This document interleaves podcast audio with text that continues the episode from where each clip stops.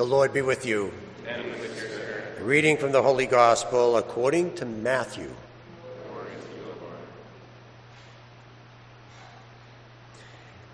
After he had fed the people, Jesus made the disciples get into a boat and precede him to the other side, while he dismissed the crowds. After doing so, he went up on the mountain by himself to pray. When it was evening, he was there alone. Meanwhile, the boat, already a few miles offshore, was being tossed about by the waves, for the wind was against it. During the fourth watch of the night, he came toward them walking on the sea.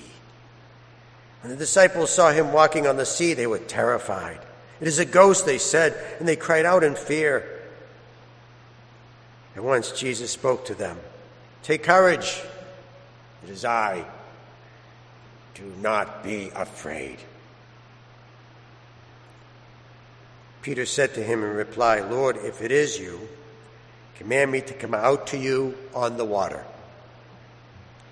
He said, Come. Peter got out of the boat and began to walk on the water toward Jesus. But when he saw how strong the wind was, he became frightened. And beginning to sink, he cried out, Lord, save me. Immediately, Jesus stretched out his hand and caught Peter. And he said to him, O you of little faith, why did you doubt? After they got into the boat, the wind died down. Those who were in the boat did him homage, saying, Truly, you are the Son of God. The Gospel of the Lord. Praise, Praise to you, Lord Jesus Christ.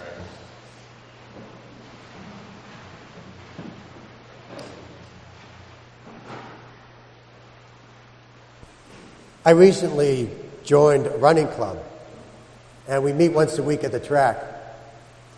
And the first thing the coach says when he sees us all gathered is he says, You're going to all hate me tonight. And then he gives us the instructions. So then we divide up into groups according to our pace, and, and uh, we run around the track single file. The person that's in front of the group is known as the pacer. He takes what the coach instructed and does that and my job is just to follow the person in front of me. It's as simple as that. That's how the job gets done. Now, the reason I say that is because God is often depicted in the Old Testament as a coach, and he gives instructions to Israel. And Israel also is set on a path, and uh, there's a leader. There's a leader in front to lead, the pacer, the leader. And that person is the king. Now, let's say, for instance, the king decides not to listen to the instruction of the coach. And instead of running around the track, he decides to go to the local beer garden with all the group. And so there's God seeing the, the, all the, his people of Israel wandering off into a direction that he didn't ask for. Now, this is a problem, but it's a problem for God that's an, it's an easy fix. All he needs to do is put a new pacer in, a new somebody in front, somebody that new leader. And that's exactly what is going on in the first reading in the book of Kings. So instead of the king, he's going to have his, his prophet Elijah. So he tells Elijah, before you lead the people, I got to give you instructions. So he asks him to go to Mount Horeb.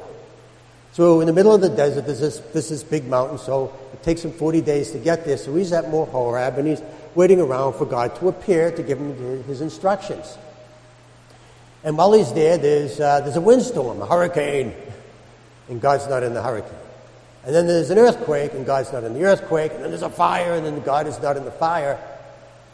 But then God appears in the.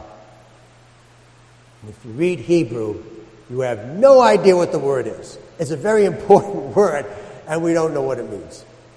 Now, of course, there's been educated guesses because translators can't leave the word blank, right? They got to put something in there like whispering or silence. But let's see if we can figure out what this mystery word is. Now, we all know that Hebrew is a Semitic language, which means that, that Hebrew has sister languages. And all of these languages has one thing in common.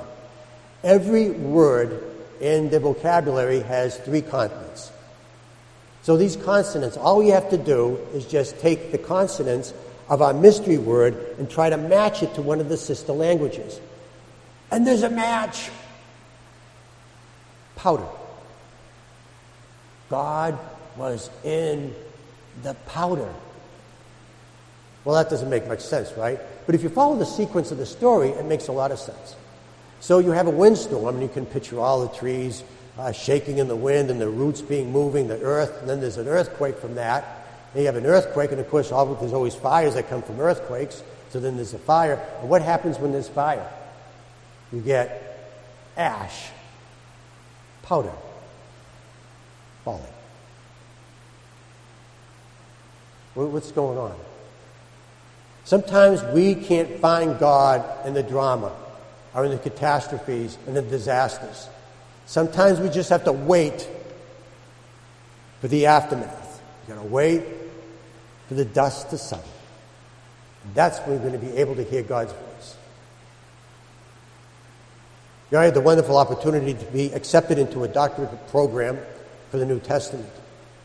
And for over six years, I worked very, very hard in this program. Took the GRE exam.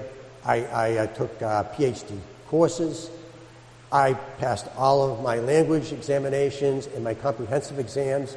I was well, I accepted, I was accepted a proposal for my dissertation. I got to two chapters in my dissertation. At that point, I was called into my director's, the office of my director, and my director said to me at that moment that we don't like the way the study is going, so we're dismissing you. You're out of the program. I was shocked. And, and, in a moment, when I walked out of that office, a storm of emotions just overwhelmed me. I was confused. I was sad, disappointed. I was embarrassed. I was ashamed. And I could not find God anywhere. So I waited. I waited till the emotions all kind of went away. Waited till the dust settled, and then I heard God's voice. And this is what God said to me. You know, Peter, you studied under the finest professors in the New Testament in the world. You also read and had an opportunity to read the articles and books that, that covered the entire New Testament. You have now gained a critical and, and sharp eye to, to read and to understand the New Testament. You have everything that you need now to do the work that I want you to do. go out there and do it.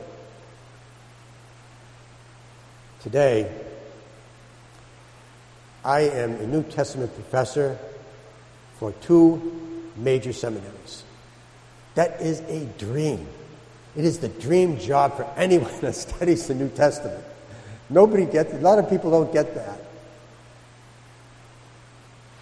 You know, a lot of times we get in life through the storms and disappointments and failures and difficulties, and sometimes we will not find God in that. So wait. Wait. Let the emotions die down. Let the dust settle. And then you'll be able to hear God's voice.